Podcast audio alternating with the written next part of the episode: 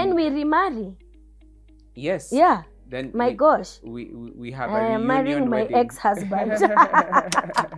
Yes.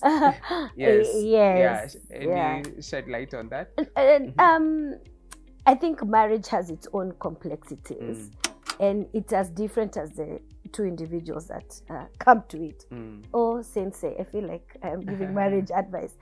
Um, yeah, so that reunion Mm.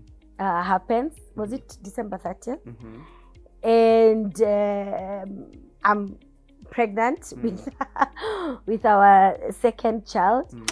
I am sick throughout, like has been even with my previous uh, pregnancy. I'm sick throughout. So you actually plan the whole thing. For that and more marriage advice, please put your money on the till number below.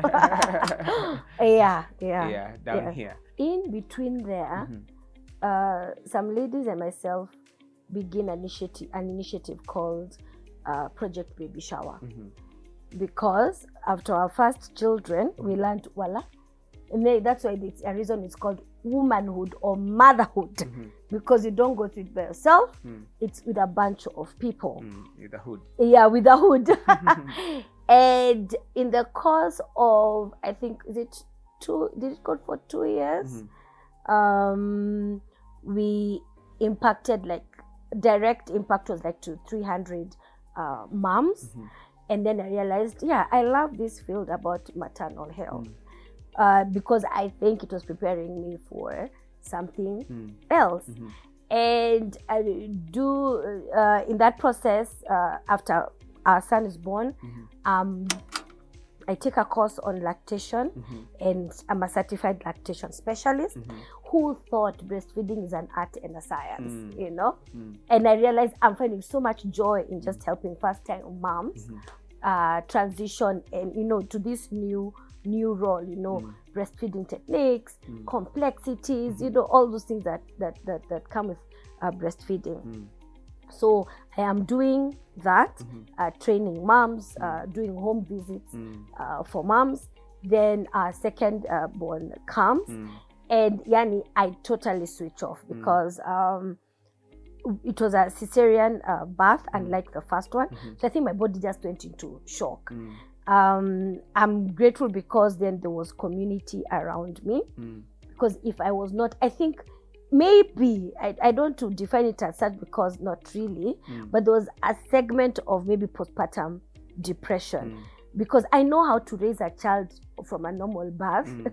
not from a cesarean, Cesarean. section. Mm. And now I am here. uh, Before I had my my mother supporting me. Mm. Now I am it. Mm. It's me and the Mm. uh, the the house uh, Mm. girls at home. Mm. Uh, so that was a very different uh, season. Mm. Uh, but it molded me. It Mm. molded me in just learning now Mm. what I was teaching maybe as head theory is now Mm.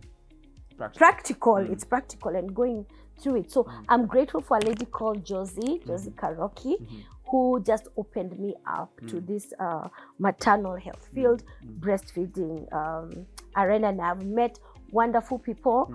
Uh, there's an association called the Kenya Association of Breastfeeding, Mm. and it has specialists and experts that Mm. are willing and ready Mhm. uh, to to offer lactation help. Mm.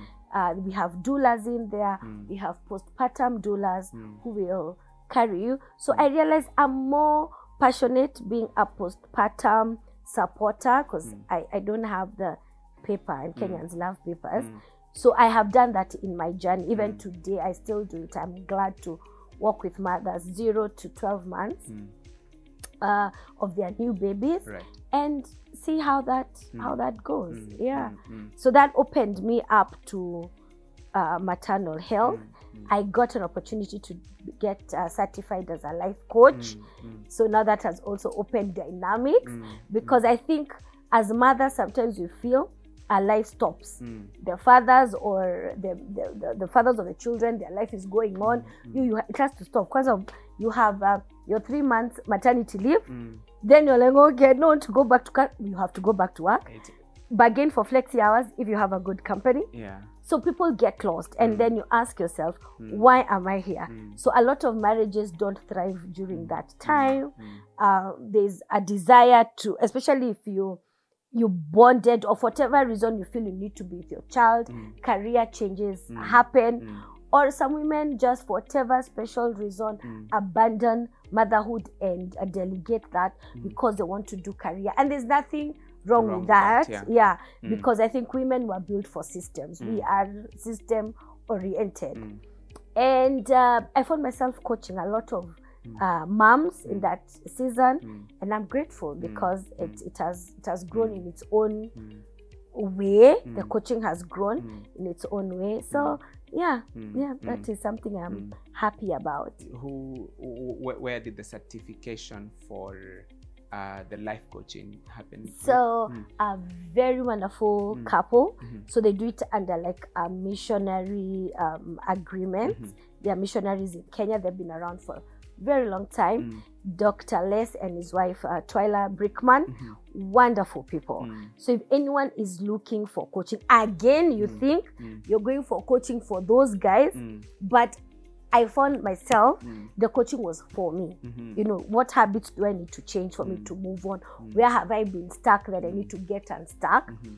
So i find myself even in tough situations Mhm. it's very easy to coach myself Mm. self-coaching and it's a Mm. thing Mhm. ask yourself you know when you say you call yourself for a For meeting a meeting, yeah. self Mm. now you know i am Mm. here Mm. and you're able to jump a certain obstacle and if Mm. you still find here you're stuck then Mm. now you get into a coach so anyone uh, needs to do that coaching is Mm. welcome i think the details Mm. will be here Mm. And uh, yeah it's a it's a life literally a life transforming Mm. experience Mm. Mm. so one thing i must say about Sure. that Mhm. and i don't know maybe the feminists will throw stones Mhm. is that you gave me permission Mm. to be a stay-at-home mom Mhm. I think as our kids grew bigger, you kind of had, oh, you know, you maybe felt the pressure, Mm. but you allowed me that. And I think now when roles are slowly reversing, Mhm. are you not enjoying that I stay? No, just say it for the No, camera. the, the, the kids are have had the most fantastic foundations. Yeah. For sure that is Yeah. that is important. And I mean those were initial conversations that we had and Yeah. agreed upon. You Yeah. know, so it was it was the most amazing and lovely things to do, you know. Uh, and if I think organizations would allow both parents to to do it, I think that would be And maybe that's one policy I really want to push. yeah. Because even three months is not enough. yeah. You're raising a whole human being. I wouldn't want it different. You know, Yeah. I would want Let's talk six months, if not seven months. Yeah, I Because hear.